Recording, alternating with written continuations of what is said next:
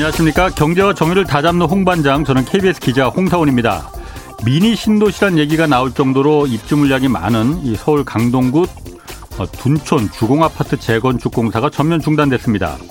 공사를 시작한 지 벌써 2년 2개월이 지났는데 중단이 된 건데 둔촌 주공은 이 재건축 추진 과정에서 벌어질 수 있는 모든 문제를 총망라하고 있다. 또 이 둔촌과 같은 분쟁을 겪을 재건축 단지들 앞으로 계속 나올 것이라는 얘기도 나오고 있어서요. 오늘 이 내용 좀 자세히 살펴보겠습니다. 그리고 이번 주 금요일까지 청취자 여러분 위한 책 선물 이벤트 진행합니다. 신환종 NH투자증권 FICC 리서치 센터장이 쓴 미래 글로벌 경제 생태계를 전망한 책 땅, 돈, 힘. 매일 네 분씩 추첨해서 보내드리니까요. 이 신환종 센터장의 새 책 땅, 돈, 힘을 받고 싶은 분은 짧은 문자 50원, 긴 문자 100원이 드는 샵 9730으로 문자 보내주시기 바랍니다.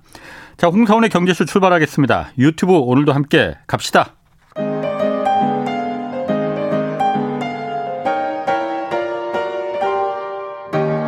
대한민국 최고의 경제 전문가와 함께합니다. 믿을 만한 정보만 쉽고 정확하게 전해드립니다. 홍사운의 경제쇼.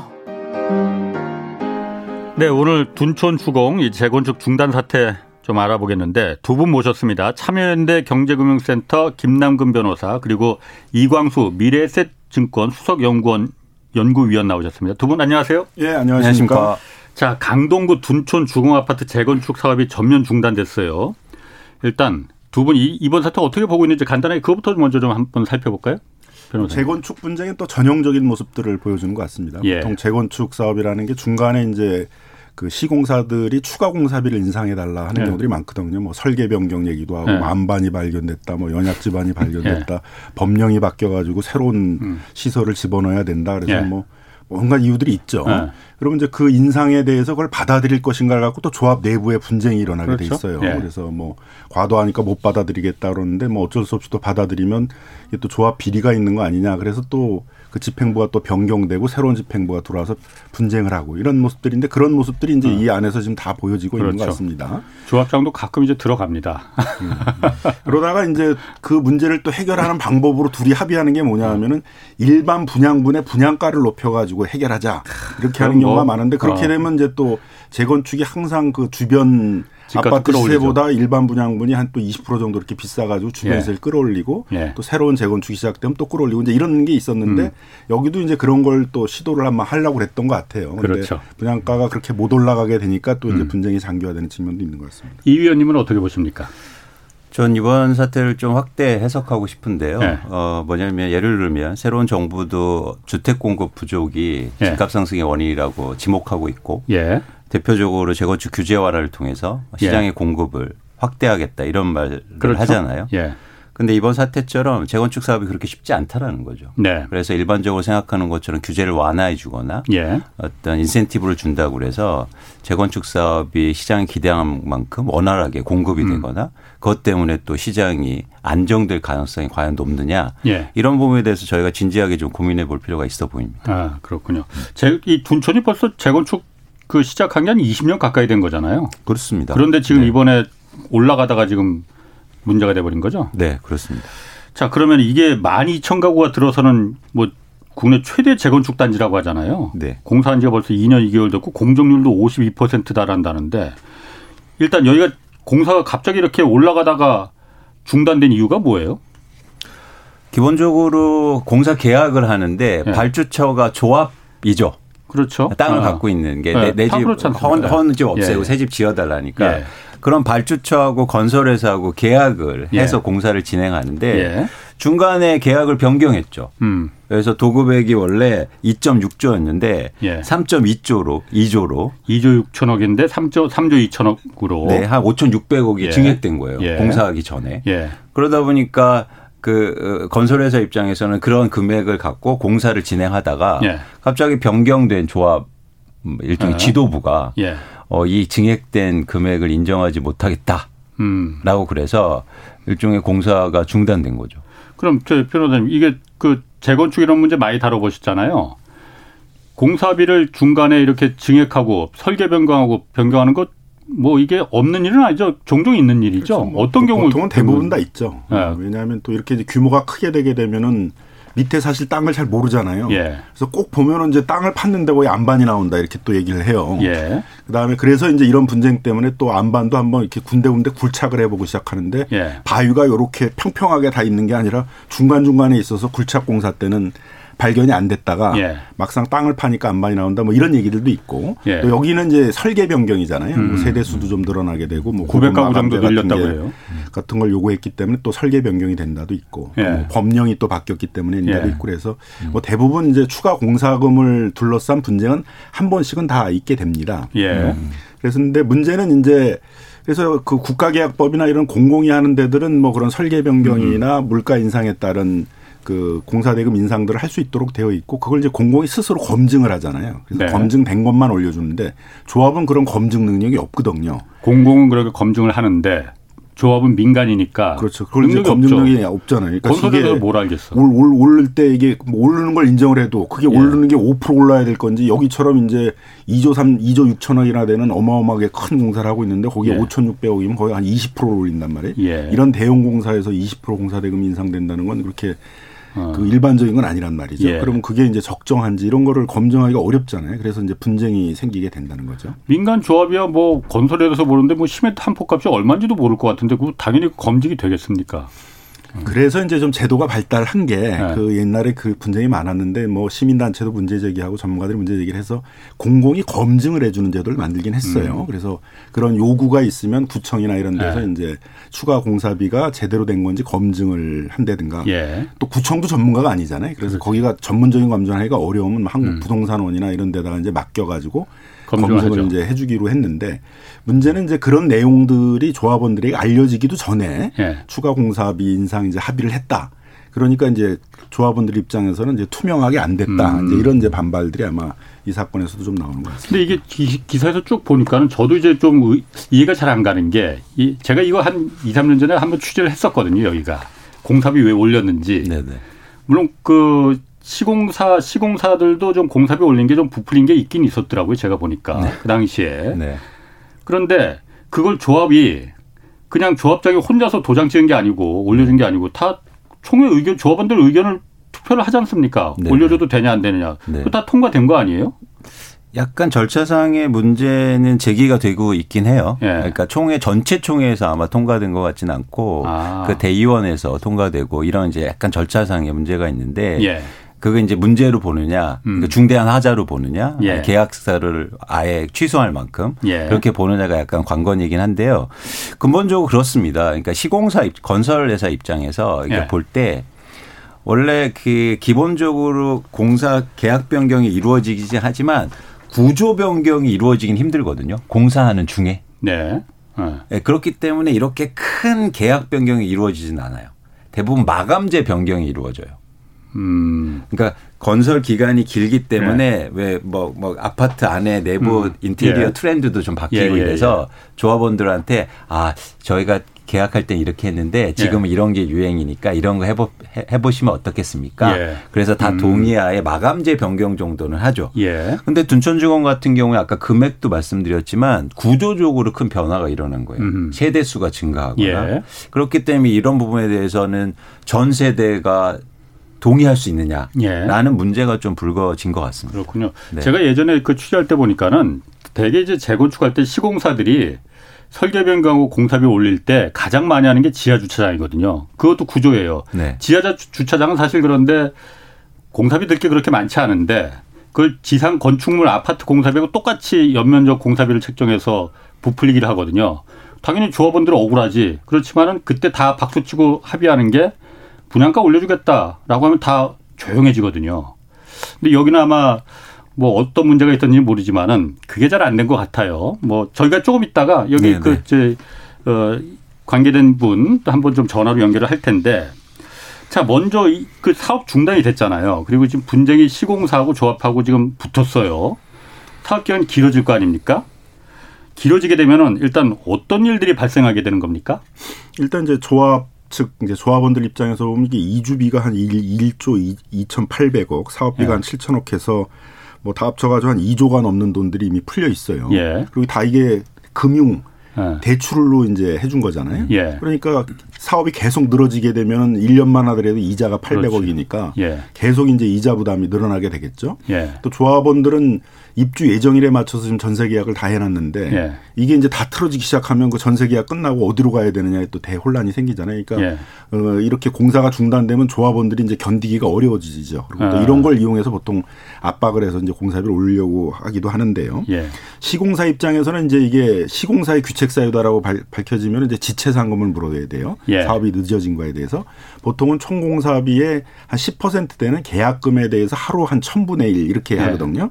그렇게 되게 되면 이제 하루 한 2억 6천 정도 되니까 예. 한 100일만 이제 지체가 됐다. 예. 그래도 벌써 한 200억 넘는 지체상금을 그렇죠. 물어야 되잖아요. 예. 그러니까 이제 승부가 어떻게 나느냐에 따라서 한쪽은 어마어마한 예. 데미지를 예. 입게 되는 거니까 결국은 양쪽 다 큰 피해를 입게 되죠. 그러니까 음. 분쟁을 이걸 오래 끌고 가면 이제 안 되고 그렇죠. 빨리 끝내야 되는데 이제 어떻게 보면 서로 치킨 게임을 하는 것일 수도 그렇죠. 있단 말이에요. 예. 서로 엄청난 데미지를 입으면서도 상대방이 예. 굴복하길 바라면서 할 수도 있으니까 예.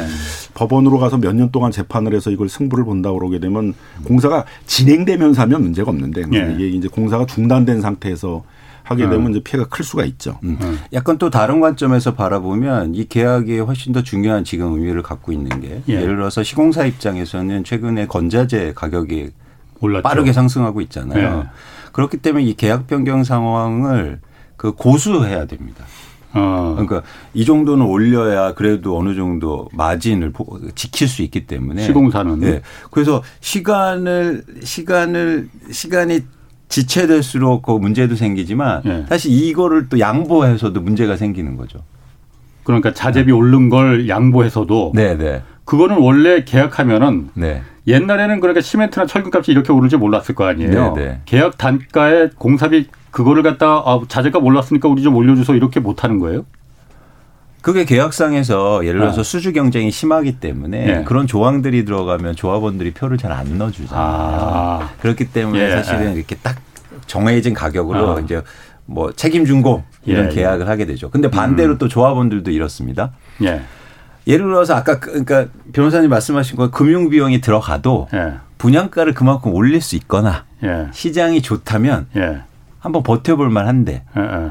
그런데 사실은 지금 시장 상황이나 여러 가지가 녹록지 않다라고 판단하면 예. 그러면 이게 마냥 늘리는 것도 어 그러니까 약간 이렇게 밸런스가 안 맞는 수 있는 거죠. 그러니까 보통 이제 그 조합 조합들하고 시공사하고 계약들을 소위 확정지 문제라고 그래서 네. 왜냐하면 조합은 전문가가 아니잖아요. 네. 그렇죠. 그러니까 나중에 뭐 온갖 이유로 다 올릴 수 있는 걸 마련하면 뭐 설계 변경을 올릴 수 있다, 물가 상승에도 올릴 수 있다 이런 걸 하게 되면 조합이 감당이 안 돼요. 모르니까. 그러니까 이제 그냥 확정지 문제로 하고 그 위험 부담은 음. 일반 분양분 수입을 시공사가 가져가서 전부 가져가서 그걸로 하자. 아. 또 이렇게 계약하는 게 일반적이죠. 그러니까 원자재 가격이 올랐다고 그래가지고 그렇게 막 또 시공사가 계약 계약의 내용으로는 올리기가 어렵게 돼 있습니다. 보통.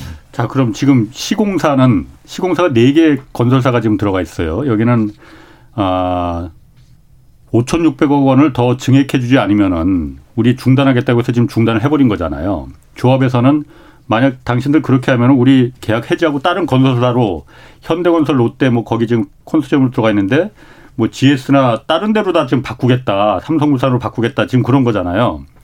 지금 뭐 아파트가 한 절반 정도 다 지어졌는데 중간에 바꾸는 게 이게 가능한 겁니까? 일단? 현실적으로는 사실 굉장히 불가능하죠. 예를 들어서 네. 공사를 하다가 다른 건설사가 들어온다는 건 네. 공법이라든가 어떤 시공의 문제도 생길 수 있고요. 네. 오히려 공사비가 더 증액될 수 있거든요. 당연히 증액되겠죠. 예, 그러니까 예를 들어서 새로 하는 네. 입장에서는 그 리스크를 감내하기 때문에 예, 예. 더 많은 공사비를 요구할 수 있다는 거죠. 예. 조합한테. 예. 그리고 또 하나는 뭐냐면 약간 그 건설사가 사실 많지 않잖아요. 대형 네. 건설사들이. 예, 예, 예. 그 안에서 이렇게 또 어, 공사를 또 주고받고 하는 게 네. 관행으로 그렇게 쉽지 않은 문제이다. 음. 그래서 현실적으로 저는 그렇게 시공사 교체가 쉽지 않은 문제라고 보고 있습니다. 그렇군요. 알겠습니다. 그럼 여기서 이 그 당사자 지금 둔촌 주공 재건축 조합에서 법률 자문 맡고 계시는 강정수 자문위원 저희가 전화로 연결돼 있거든요. 잠깐 전화로 연결해서 입장을 좀 들어보겠습니다. 자, 그 강 의원님 저, 전화 연결돼 있죠? 네, 연결돼 있습니다. 예, 안녕하세요. 뭐 요즘 강정원입니다. 아, 강정원 죄송합니다. 요즘 마음고생이 심하실 것 같은데. 아, 괜찮습니다, 네. 그 일단 조합 집행부가 중간에 바뀌었잖아요. 네, 어? 네, 바뀌었습니다. 조합 집행부가 왜 바뀐 거예요? 그러니까? 조합 집행부가 바뀐 거는 이제 조합 집행부는 2000년도부터 약 20년간 예. 조합 집행부를 유지했었는데요. 예. 20년 8월 달에 집행부가 해임총회를 통해서 교체됐습니다. 예. 교체된 이유는 조합원들의 신의 성실 원칙을 좀 어겼기 때문인데요. 가장 음. 큰게 예. 2019년도에 공사비 5,600억을 올려주는 공사 예. 변경 계약 총회를 했는데요. 예. 그때 조합원들한테 이게 정확한 정보를 주고 해야 되는데 예. 관리처분 총회 책자에 그 분식회계가 있었거든요. 예. 약 수입을 8천억 정도 거짓으로 부풀리고 수입이라는 건 그럼 분양을 일반 분양가 일반 예, 예. 분양가 수입입니다.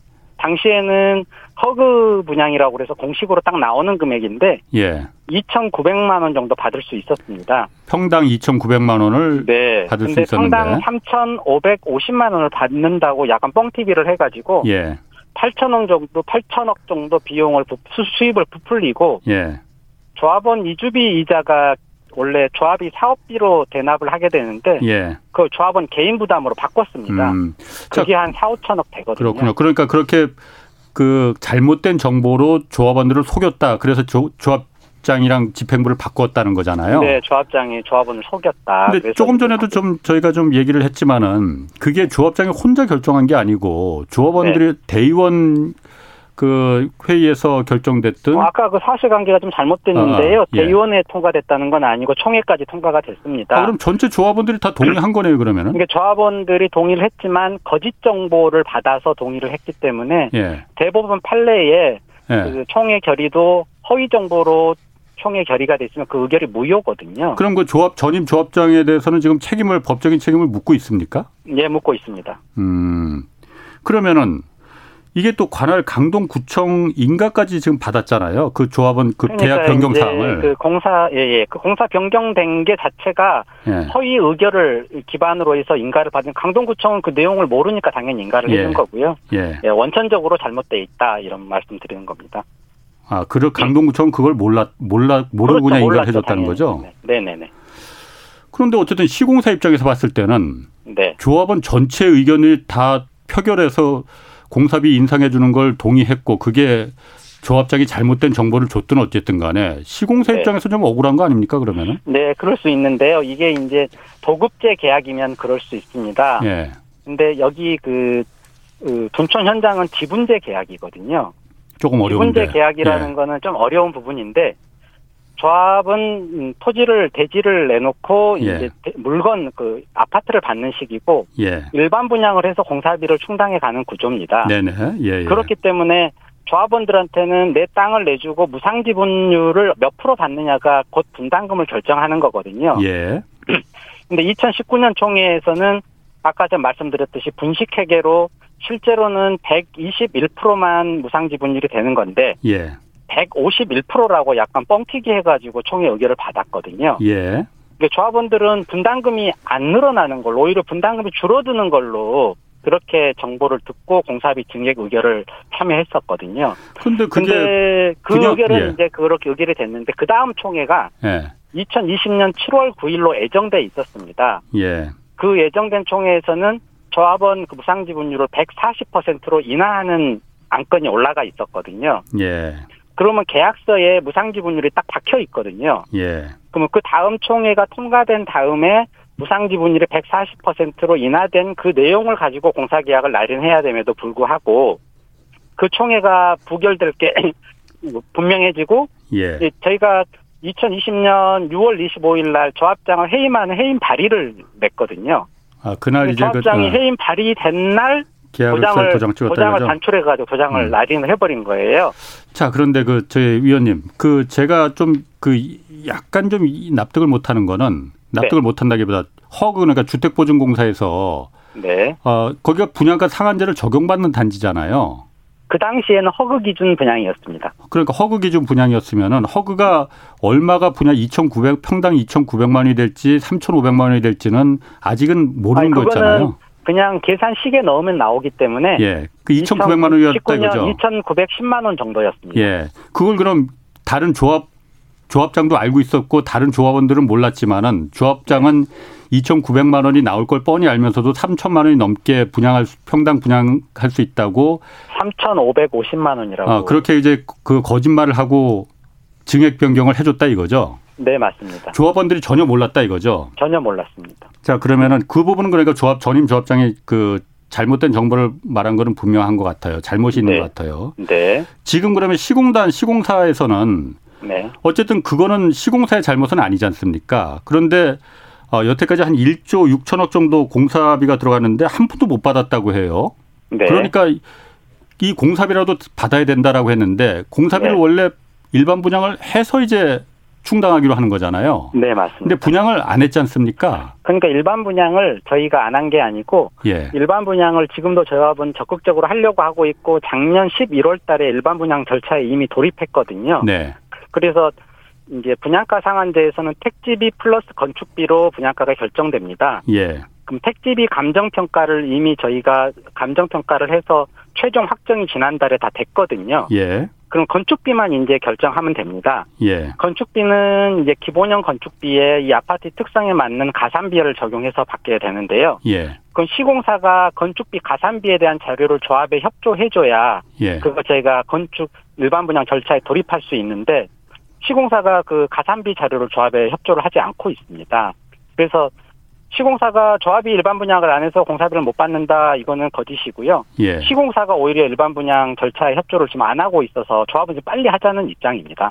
그 일반 분양 그, 그 분양가 상한제에 걸려서 네. 2,900만 원이니까는 그, 그 가격에는 못 하겠다라는 아, 입장은 그거는 아니세요? 아니고요. 2,900만 원이라는 건 예전 허그 분양가 기준이었고요. 예. 이제 2020년 7월 말 이후로는 저희는 분양가 상한제에 해당하는 단지가 됐거든요.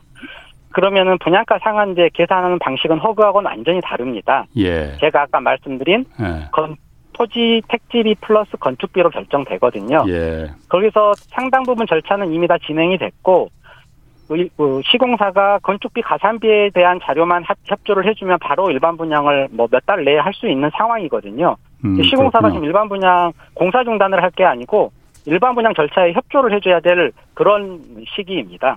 아니 시공사는 일반 분양을 해야만이 돈을 받을 수 있는데 그 일방 일방적으로 그 협조를 안 한다는 게 제가 잘 이해가 안 가네요. 어, 그 부분이 이제 시공사는 이렇게 이야기하고 있습니다.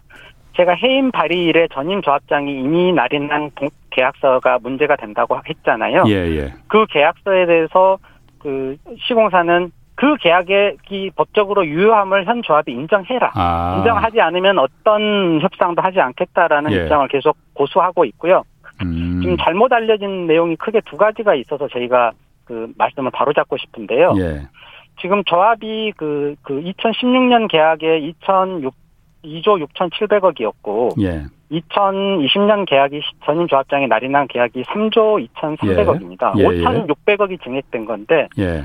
조합이 공사비 5,600억의 증액에 반대하고 있다. 이렇게 시공사가 지금 언론 플레이를 하고 있거든요. 예. 요거는 정확히 사실이 아니고 저희는 5,600억 증액에 저희가 찬성하고 있습니다. 광- 공사비 인상 요인이 있기 때문에 예. 단 저희가 그 도시및 주거환경 정비법에 그 공사비 검증 절차가 저희가 실효적으로 누락이 돼 있거든요. 예. 그래서 시공사가 원하는 3조 2,300억의 계약서를 지금 바로 다시 재작성을 하되 예.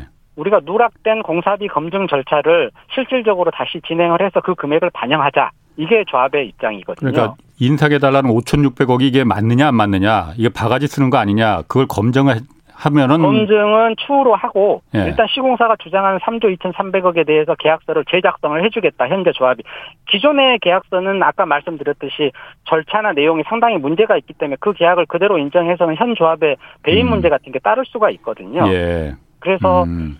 사- 시공사가 인정 요- 요구하는 공사 금액을 다 인정하는 금액으로 계약서를 쓰되 예. 공사비 검증 결과를 추후에 받아서 그 금액을 반영하자라는 음. 게 조합의 입장이고 두 번째 시공사의 주장 중에 기성 공사비를 예. 1조 1조 6천억 7천억 상당 네. 한 푼도 못 받았기 때문에 공사를 중단한다 이렇게 이야기하는 거는 예. 아까 저희가 말씀드렸지만 일반 분양을 저희가 미루고 있는 게 아니고 시공사가 협조를 안 해서 못 하고 있는 거거든요. 음. 더더군다나 저희가 이게 도급제 계약이면 예. 일자별로 기한이 이렇게 있어서 언제까지 얼마 언제까지 얼마 이렇게 공사비를 납부하게 돼 있는데 여기는 지분제 계약이기 때문에 저희가 공사비 지급 의무가 계약서에 없거든요. 알겠습니다. 네, 그런 내용이 좀 어. 사실관계가 좀 다른 내용이 있습니다. 사실하고 좀 알려진 거하고 좀 다른 부분이 좀 있긴 있네요. 그러면은 네네, 이런 부분을 관할 그 강동구 거기가 강동구청 관할이잖아요. 네, 맞습니다. 강동구청이나 서울시의 좀 중재나 협조 뭐 이런 걸 그 구한 적은 어, 그 많이 구했고요. 지금도 저희 조합원들이 하루에 수백 건씩 민원을 서울시나 이런 데 넣고 있습니다. 예. 중재를 해서 빨리 협의를 해달라 오세훈 시장한테도 그런 민원을 넣고 과거에 국민신문고 예. 국토부 이런 데 강동구에 정말 수천 건 수만 건에 저희가 민원을 넣고요. 예.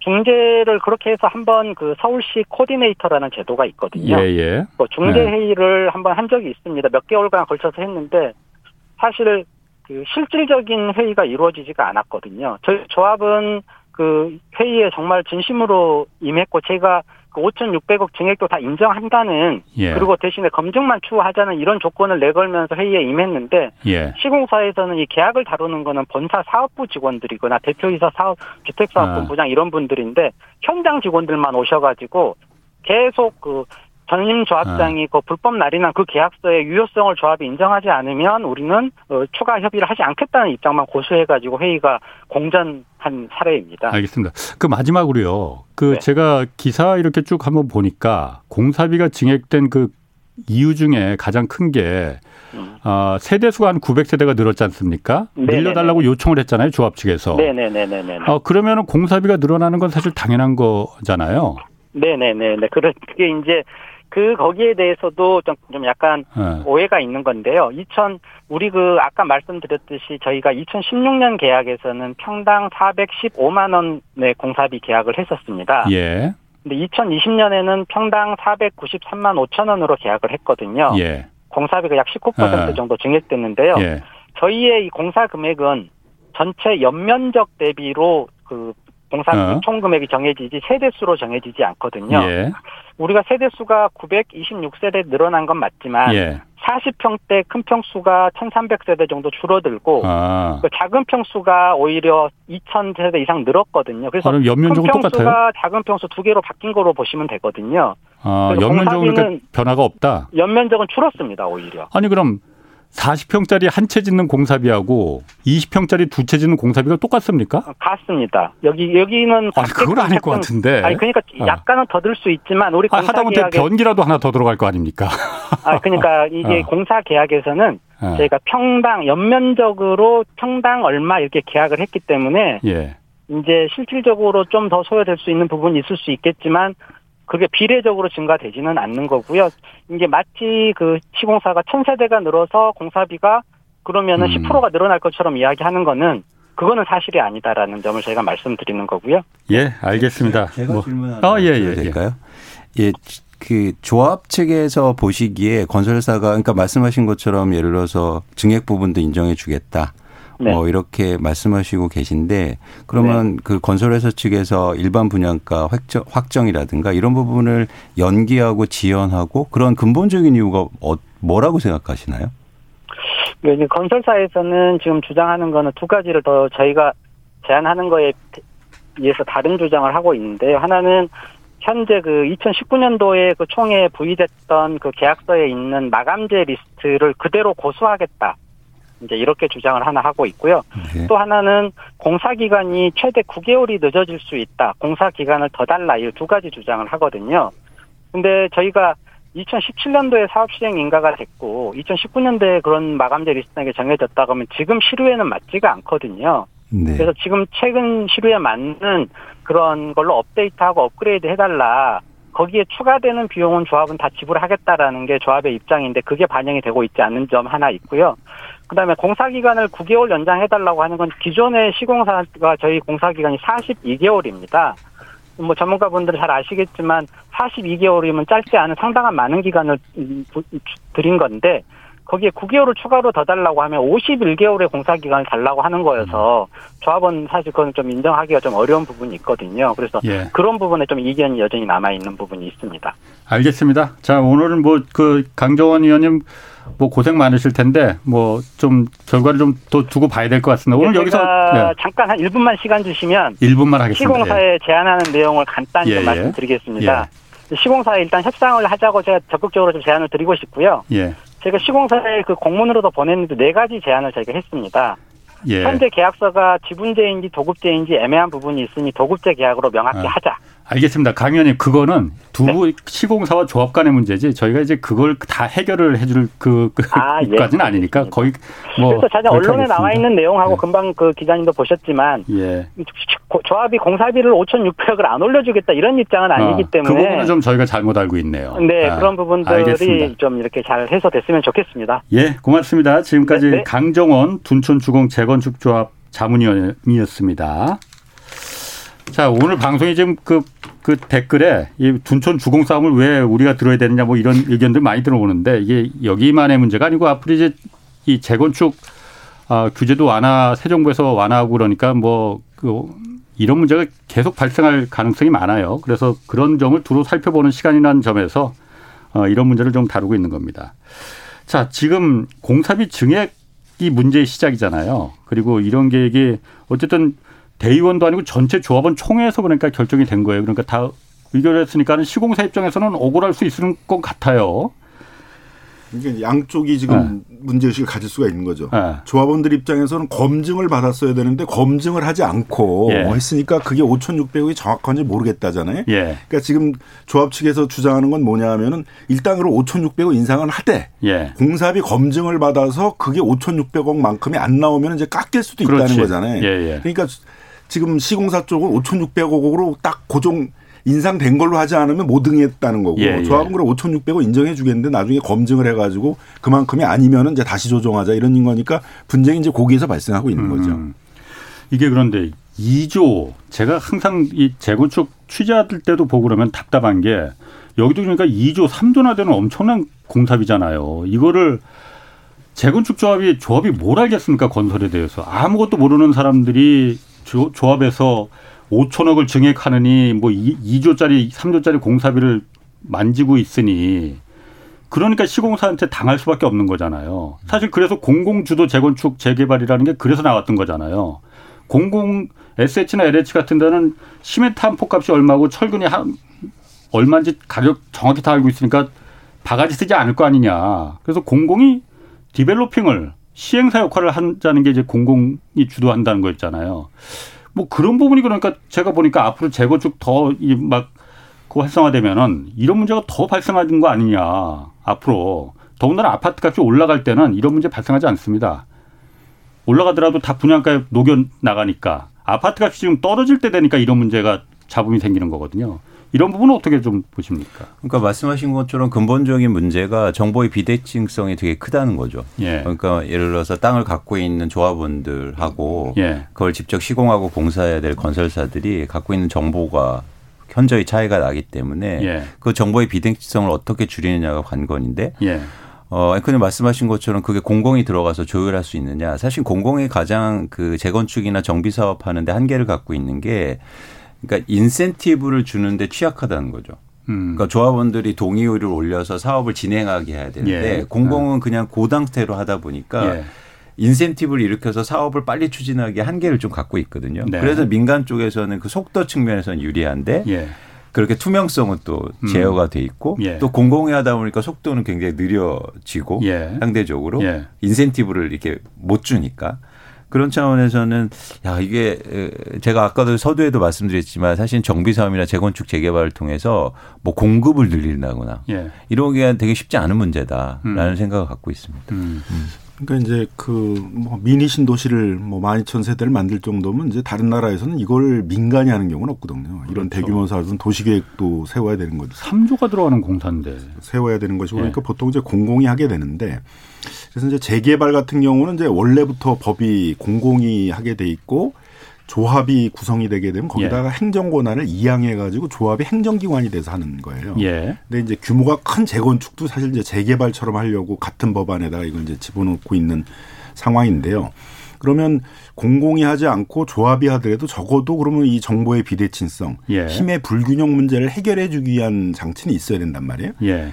그래서 예전에는 그냥 다 방치를 해놨었었는데 예. 그나마 이제 이런 분쟁과 비리가 많아지다 보니까 뭐 서울시 행정도 발달을 하고 음. 어, 정부의 이제 행정도 발달하면서 그래서 나온 제도 중에 하나가 이제 추가 공사비 요구를 하게 되면 그걸 검증을 절차를 거치도록 예. 한 거죠. 예. 근데 여기서도 이제 그게 절차가 투명하게 안 된 거죠. 음. 검증을 거쳐서 5,600억이 맞는지 예. 이런 걸 거친 다음에 그 검증된 걸 가지고 서로 협상을 해가지고 예. 합의라든 총회들을 해야 되는데 그 검증된 걸 생략해버리고선 합의를 해버리니까 아마 그때 합의를 할 때는 막 주택 가격들이 오르고 예. 부동산 예. 버블이 생기고 있으니까 분양가를 인상해서 할 수 있다 이렇게 생각했을 수도 있어요. 그러니까 분식이라고 아까 이제 예. 분식이라고 얘기했는데 예. 서로 시공사하고 전집행부 사이에서는 가격이 계속 올라가니까 예. 허구도 이제 주변 아파트 시세를 분석해 가지고 그걸로 그렇죠. 상한선을 정하는 거거든요. 예. 그러니까 충분히 둘이 실갱이를 하게 되면은 예. 시공사하고 조합이 실갱이를 하게 되면 허그나 이런 데를 압박해가지고 분양가를 높일 수 있었다 이렇게 생각할 수도 있었겠죠. 예. 정가할 수 있다고 음. 생각을 했는데 어쨌든 그것도 이제 여의치 않게 된 측면들도 있고 그다음에 검증을 안 거치니까 뭐 당연히 조합원들 사이에서는 이제 반발할 수 있는 여지가 생기는 거잖아요. 그러니까 앞으로는 이제 이런 분쟁이 생기지 않게 하려면 네. 적어도 이런 대규모의 추가 공사비 인상에 대해서는 원칙적으로는 축 검증 절차를 거치고 예. 추가 공비 인상에 대해서 검증된 결과를 가지고 이제 인상 음. 협상을 하고 예. 어느 정도 협상이 됐을 때 그걸 총회에 붙이고 이렇게 해야지 뭐 시공사들 입장에서는 얼렁뚱땅 그거 안 거치고 빨리 해서 합의를 얻었다고 그러는데 또 뒤에 감고 이런 문제가 생기잖아요. 검증도 음. 안된 걸 가지고 합의했는데 어떻게 또 인정하냐 그래서 또 분쟁이 재발하니까 시공사 입장에서도 이런 뒤에 있어서의 분쟁 비용, 분쟁 시간들을 줄이기 위해서는 절차를 다 거치고 음. 투명하게 이렇게 이제 인상 합의를 하는 게 좋다 이제 그런 것이죠. 그 검증이라는 게 민간 조합이 아무것도 건설에 대해서 까막눈이니까는 이걸 그 검증을 하는 거잖아요. 그렇죠. 그러니까 전문가들이 시행을 전문가가 하면은 검증할 필요도 없는 거 아니에요. 근데 저도 이제 건설회사를 다녀봤지만 네, GS 건설에 계셨었죠. 네. 아, 예. 건설회사도 스스로의 공사에 대해서 네. 예정원가 추정을 그렇게 썩 잘하진 못합니다. 맞습니다. 예. 아, 그래서 그래서 어. 적자도 생각보다 네. 많이 냈었고 예, 예. 뭐 망한 데는 건설회사들 많았거든요. 예, 예. 반대로 생각보다 이익이 많이 나기도 하고. 예, 예. 그래서 근본적으로 이게 검증을 한다고 그래서 뭐랄까 근본적인 문제가 해결되지는 않을 것 같고 예. 저는 어떤 거냐면 그 충분히 협상이 이루어지면 어떨까? 예. 그러니까 일 종의 이게 어떤 현상이냐면 용의자의 딜레마 현상이거든요. 예. 서로가 모르는 상황에서 주장만 하다니까 예. 하다 보니까 손해만 더 커지는 거죠. 예. 그래서 충분히 그러니까 저는 가장 맹점이 예를 들어서 3분의 2 동의 뭐 4분의 3 예. 동의로 무조건 통과시킨다. 예. 여, 여기에 큰 문제가 있다고 봐요. 어. 그러니까 충분히 검토하고 이런 시간이 좀 주어져야 되지 않느냐 생각합니다. 제가 2년 전에 여기 둔촌 주공 공사비 증액할 때 그때 제가 시사기획 창에서 이걸 한번 다뤘었거든요. 네. 그때 증액이 그때는 6천억이었어요. 그리고 지금 5,600으로 조금 줄긴 했는데 증액한 그 근거가 뭐냐. 하다못해 시멘트가 얼마나 몇 포가 더 들어가고 철근이 몇 킬로그램이 더 들어가서 그런 게 나와야 될 거 아니에요. 도면이. 도면이 없었어. 그냥 건설사에서 시공사에서 옆에 개포 단지가 이 정도 그, 그, 그 세대 수가 늘거나 지하 주차가 늘면은 이 정도 공사비가 증액된다. 그러니까 물가 상승분 반영해서 우리는 이 정도 6천억 늘린다. 이거였다는 거거든요. 제가 그 소리 듣고 아니 이렇게 몇 천억이 이렇게 주먹구구식으로 왔다 갔다 하나? 라는 걸 제가 깜짝 놀랐었거든요. 근데 그게 원래 그렇답니다. 건설 건설에서는 뭐 건설업계 계셨으니까 잘 알 거 아니에요. 그러니까 말씀드렸듯이 그 검증하는 단계가 예. 예를 들어서 경험이 있다고 해서 정확히 하는 것도 사실 아닌 것 같고요. 그렇죠. 특히 최경처럼 물가가 급등하는 상황 속에서 이게 여러 부분에서 이제 그 소, 잡음이 나오는 거죠. 자, 그러니까 이제 그 음. 검증이라는 게 뭐 100% 수학적으로 정확하게 될 수가 없잖아요. 그러니까 그렇죠. 네. 그리고 법원에서도 이제 이런 분쟁이 생기면 법원이 정한 감정이 날때 감정을 하게 하거든요. 이제 똑같이 지금 행정에서 하는 검증이라는 음. 거하고 법원의 감정이 같은 건데 결국은 그럼 결국은 그게 사회적으로 받아들일 만한 정도 수준에 있어서의 그런 이제 전문가의 음. 확인이면 되는 거거든요. 그럼 그걸 가지고 이제 서로 협상할 수 있는 여지가 생기는데 이런 게 없으면은 뭘 근거로 가지고 음. 네. 협의를 하고 합의를 했느냐가 설득이 안 되잖아요. 네. 나중에 조합원들이 뭐뭘 근거로 해서 그러면 5천 6백을 그렇죠. 합의했는데 그러면 근거가 없는데 그럼 또 이런 얘기가 나오죠. 주먹구구식으로 했네. 음. 혹시 또 비리가 있었던 건 아니야? 음. 우리가 또 잘 모르니까 우리 속여가지고 올린 거 아니야? 이제 이런 불신이 생기게 되잖아요. 네. 그런 게 나중에 이런 분쟁과 분쟁 비용으로 많이 발전을 한다는 거죠. 그러니까 시공사들 입장에서도 얼렁뚱땅해서 일단 올리고 보자가 아니라 일단 나중에 다 문제된다. 그러니까 일단 음. 그 검증 절차도 거치고 그 검증된 나온 걸 가지고 서로 협상을 해가지고 그렇게 해서 이제 합의를 하는 걸 하면은 뭐 분쟁이라는 게 발생을 하지 않잖아요. 그게 훨씬 효율적이라는 거죠. 그러니까 투입 원가가 실제로 굉장히 고무줄처럼 될 수 있는 게 네. 제가 한 예를 들어 보면 재건축 사업을 하기 위해서 철거를 하잖아요. 네. 기본적으로 주공 아파트가 5층이라고 그러면 이제 철거 비용을 산정할 때 어, 여러 가지 환경을 고려해서 5층부터 철거하는 것처럼 철거하는 것처럼 산정이 됩니다. 그런데 실무 실제적으로는 그냥 1층만 없애면 내려앉는 거거든요. 음. 그러니까 이게 원가 차이가 실제로 많이 차이 난다는 거예요. 네. 자, 지금 재밌는 것 또 하나가 지금 이 사태를 계기로 해서 건설업계 그리고 언론에서 지금 펌프질을 하고 있는 게 분양가 상한제입니다. 이 사태의 출발점이 분양가 상한제 때문이다라고 얘기를 하거든요. 왜냐면은 어 아까 그 잠깐 전화 애초에 이게 허그에서 2,900만 원 평당 2,900만 원에 분양가를 책정을 했는데 원래는 한 3,500만 원 정도를 갖다가 생각을 했었던 거잖아요. 근데 이 지금도 이제 분양가 상한제 여기가 뭐그 걸려 있는 지역이다 보니까는 아이 공사비 증액되는 부분을 분양가에 충분히 녹여놓을 수 있으면 이런 문제가 사실 뭐 별로 안 생겼을지도 모르는데 분양가 상한제 때문에 이 발단이 된 거다라는 거잖아요. 이 부분 그래서 분양가 상한제 없애야 된다 이 문제로까지 지금 번지고 있어요. 그 부분은 좀 어떻게 생각하십니까? 아니, 그러니까 이제 그 시공사들이 보통 쓰는 방법이 뭐냐면 걱정하지 마라. 조합이 부담할 거 하나도 없다. 네. 나중에 분양가 올려가지고 그걸로 우리 다 받을 거니까 네. 공사비 올릴 때 걱정하지 말고 올려라 이제 이런 거거든요. 예. 그래서 실제로 이제 뭐 그 분양가가 많이 오르는 그 예. 부동산 버블이 많이 발생하는 시기에는 실제로 그렇게 또 분양가로 전개해서 많이 해결했어요. 예.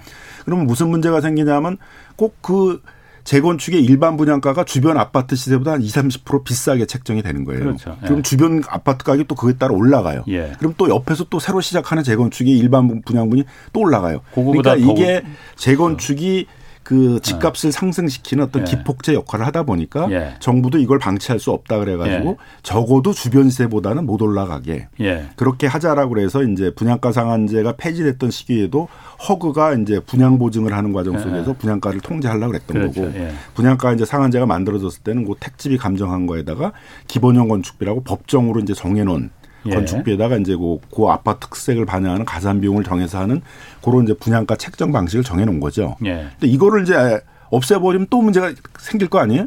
그럼 마찬가지로 이제 조합원들 걱정하지 마. 그 일반 분양분 올려가지고 해결할게. 예. 시공사든 그렇게 얘기를 할 거고 그럼 예. 또 일반 분양분이 계속 올라가 가지고 예. 주변 아파트 시세를 이제 끌어올리는 그런 역할을 하게 된다는 거죠. 그러니까 분양가 상한제가 있으니까는 분양을 자꾸 미루니까는 공급이 자꾸 차질이 빚고 그래서 아파트 그 집이 그래서 모자라는 거 아니냐. 지금 이렇게 건설업계하고 언론에서는 이 방향으로 지금 몰고 몰고 그러니까 간다는 분양가 상한제가 있어서 늦어지는 게 아니라 네. 분양가 상한제가 없어지거나 병 유리한테 유리하게 변경될 가능성이 있으니까 네. 늦추자 그러는 거죠. 그렇지. 네. 그러니까 정책이 제도가 딱 그 안정적으로 있으면은 그것 때문에 늦어지는 건 없는데 네. 하도 이제 우리가 정권이 바뀔 때마다 뭐 어느 어느 시장이 될 때마다 이 정책이 바뀐다 그러니까 예. 조금 더 기다려 가지고 우리한테 유리한 그런 예. 그 시장 우리한테 유리한 정권이 나오면 또 제도가 바뀔 테니까 그때까지 미루자라는 게 음. 되다 보니까 이제 이렇게 공급이나 이런 게 상당히 지연되는 그런 음. 효과들도 있다는 거죠. 그러니까 분양가 상한제라는 게 변호사님 말씀하신 것처럼 주변의 집값을 앙등을 방지하는 그런 네. 효과도 있지만 또 하나는 뭐냐면 일종의 재건축 사업이나 재개발 사업은 공공의 예를 들어서 용적률이라든가 예. 이걸 올려주면서 공공의 자산이 공용의 예. 자산이 들어가잖아요. 예. 그렇기 때문에 그, 그 분양가 상한자를 통해서 일종의 저렴 아파트를 여기서 공공 분양이라든지 아니면 뭐 임대 아파트를 이렇게 나와가거나 지금 무주택자들한테 좀 저렴 예. 아파트를 공고하면 일종의 공공 목적으로도 분양가 상한제가 존재하는 거거든요. 예. 그러니까 공공이 기여하는 게 있으니까 예. 분양가 상을 통해서도 싼 아파트를 시장에 제공해 주라. 뭐 일각에서는 그걸 로또라고도 막 표현하지만은 그렇죠. 어. 그래서 근데 그런 공공자산이 또 일부만 어. 가져가는 게또 어. 말씀하신 로또 아파트의 또 문제이기도 하지만 예. 어쨌든 그런 그 분양가 상한제가 일종의 정책적 목적은 가지고 있다는 거죠. 예. 그런데 예. 지금 시공사나 아니면 조합에서 말하는 것처럼 분양가 상한제를 없애야 예. 사업도 빨리 추진되고 어. 뭐 그럴 수는 있을 것 같습니다. 예. 그러니까 이기적으로만 그러니까 예. 그렇게 생각하면 근데 문제는 뭐냐면 예를 들어서 지금 시장에서 요구하는 예. 아파트가 예. 20억, 30억짜리 아파트는 아니잖아요. 그렇죠. 그게 공급이 부족해서 가격이 오르는 게 아니잖아요. 그런 그런 집은 살 수 있는 사람도 없어요. 그렇습니다. 예. 그러니까 저희가 엄밀하게 따져보면 예를 들어서 조합이라든지 건설사가 요구한 것처럼 분양가 상한제 없애서 그런 공급이 많이 되는데 네. 시장에서 30억짜리 아파트가 공급이 많이 된다고 시장이 안정됩니까? 그럼 채 100만 채 공급돼도 뭐 그 아무 의미 없습니다. 그렇죠. 네. 그런 부분에서 이게 자꾸 언론이라든지 전문가들이 이, 이 이걸 본질적인 의미를 네. 회색하는 것 같아요. 음. 어.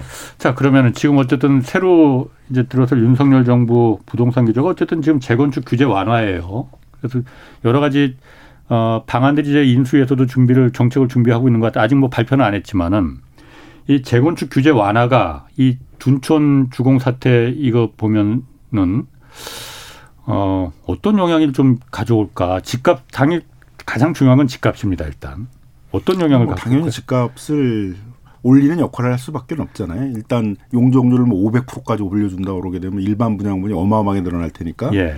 그 개발 이익들이 많이 나게 될 거고 예. 그러면 현재 낡은 아파트지만은 이게 예. 나중에 훨씬 신축에 많은 아파트가 될 거다 그러게 되면 투자 수익이 높아지니까 예. 그 재건축 대상 아파트 가격들이 많이 오를 수밖에 없죠. 예. 거기다가 뭐 재건축 초과 이익도 뭐들 받게 해주겠다 그러면 이제 예. 개발 이익을 점점 많이 가져가는 쪽으로 예. 해주게 되니까 재건축 대상 아파트들은 오를 수밖에 없고 벌써 또 이제 그런 심리가 반영이 돼서 많이 오르고 있습니다. 예. 작년에 이제 그 DSR 규제를 시작하고 금리가 올라가면서 이제 집값이 하향 안정화되는 추세로 이제 전반적으로 돌아섰는데 예. 올해 이제 인수위를 거치면서 이제 재건축이 다시 또 규제 완화되고 활성화된다 그러니까 벌써 재건축이 예상되고 있는 뭐 강남 사구라든가 음. 또뭐 분당이라든가 예. 일산이라든가 이런 데 있어서의 아파트 가격들이 들썩이고 있거든요. 예.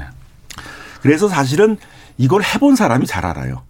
아. 인수위는 그렇게 하고 있는데 오세훈 시장 그렇게 안 하고 있거든요. 아. 아. 서울시는 옛날에 이제 뉴타운 지정 막 그렇죠. 한참 많이 예. 했다가 오세훈 시장이 뒤어가지고 2009년도에 담화를 발표한 적이 있어요. 이 무분별하게 뉴타운을 네. 추진하다가는 이제 뭐 집값 다 오르고 뭐 전세난 일어나고 그러니까 더 이상 하지 않겠다는 이제 담화까지 발표하고 중단을 예.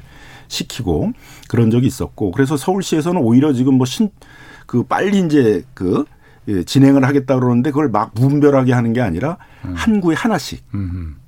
신통계획이라고 해서 한 구에 하나씩만 이렇게 예. 하나씩 하나씩 늘려가는 음. 이런 방식을 취하고 있고 뭐 토지거래 허가로도 묻고 있고 예. 서울시가 먼저 조합원 지분을 양도하는 것들을 조합 설립 단계까지 앞당겨 가지고 조합원 그 지위 음. 그것들을 마음대로 이렇게 전매하지 못하도록 하자라든가 이렇게 나오고 있거든요. 그리고 이제 집값이 막 들썩이니까 음. 인수위에서도 아 이거 그냥 무조건 규제 완화하면 안 되겠네. 그래서 지금 부동산 정책 발표하겠다라는 것들을 이제 정부 시작하면 하겠다라고 지금 미루고 있고 지금 그런 실정이죠. 그러니까 저는 명확하게 예를 들어서 새로운 정부가 네. 그 아셔야 될 게 재건축이나 재개발 규제 완화를 통해서 공급이 많이 증가할 거다. 예. 어쩌면 되게 순진한 그런 네. 그런 생각일 수 있다라는 거죠. 이 둔촌중공 아파트 사례를 보는 것처럼 일종의 재건축 사업이 쉽게 되는 사업이 아니고 예. 그래서 예정대로 그렇게 공급이 되고 사업이 추진되는 게 아니고 굉장히 오랜 시간도 걸리고 예. 분쟁도 일어날 수 있다. 예. 그런 차원에서 이런 재건축이나 재개발 규제 완화를 통해서 공급이 증가해서 시장이 안정될 거다. 예. 조금 더 전 순진한 생각이라고 보고 있고요. 예. 그런 측면에서 좀 엄밀하게 대처할 필요가 있다고 보고 어. 있습니다. 또 하나 흥미로운 건 최근에 예. 보면 이게 전체적인 시장 흐름을 보면 가격이 상승할 때 아하. 부동산 가격이 상승할 때 오히려 재건축 사업이 잘 추진이 안 됩니다. 아 부동산 가격이 상승할 때 재건축이 안 된다. 네. 어. 이유는 뭐냐면 사업을 사업을 늦게 할수록 일반 분양가가 올라가고 예. 이익이 증가하기 때문에 빨리 안 하려고 해요. 어. 당연하겠죠. 예. 조합원들은. 예. 반대로 시장이 좀 변곡점이 보이거나 아니면 좀 음. 이렇게 좀 이상할 것 같, 안 좋을 것 같으면 빨리 진행하자. 예. 지금이라도 빨리 하자 이런 심리거든요. 음. 그렇기 때문에 음 그러니까 제가 강조하고 싶은 거는 시장의 공급이나 그 예. 사람들의 심리를 의도해서 만들 수는 없다는 겁니다. 예.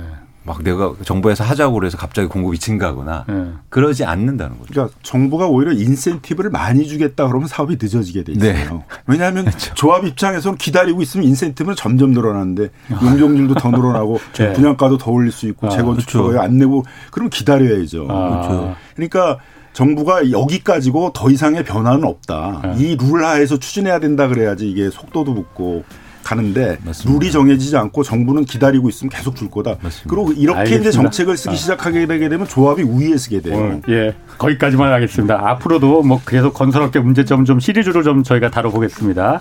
자, 김남근 변호사, 이광수 수석연구위원 두 분 고맙습니다. 지금까지 경제와 정의를 다잡는 홍반장 홍사원의 경제쇼였습니다.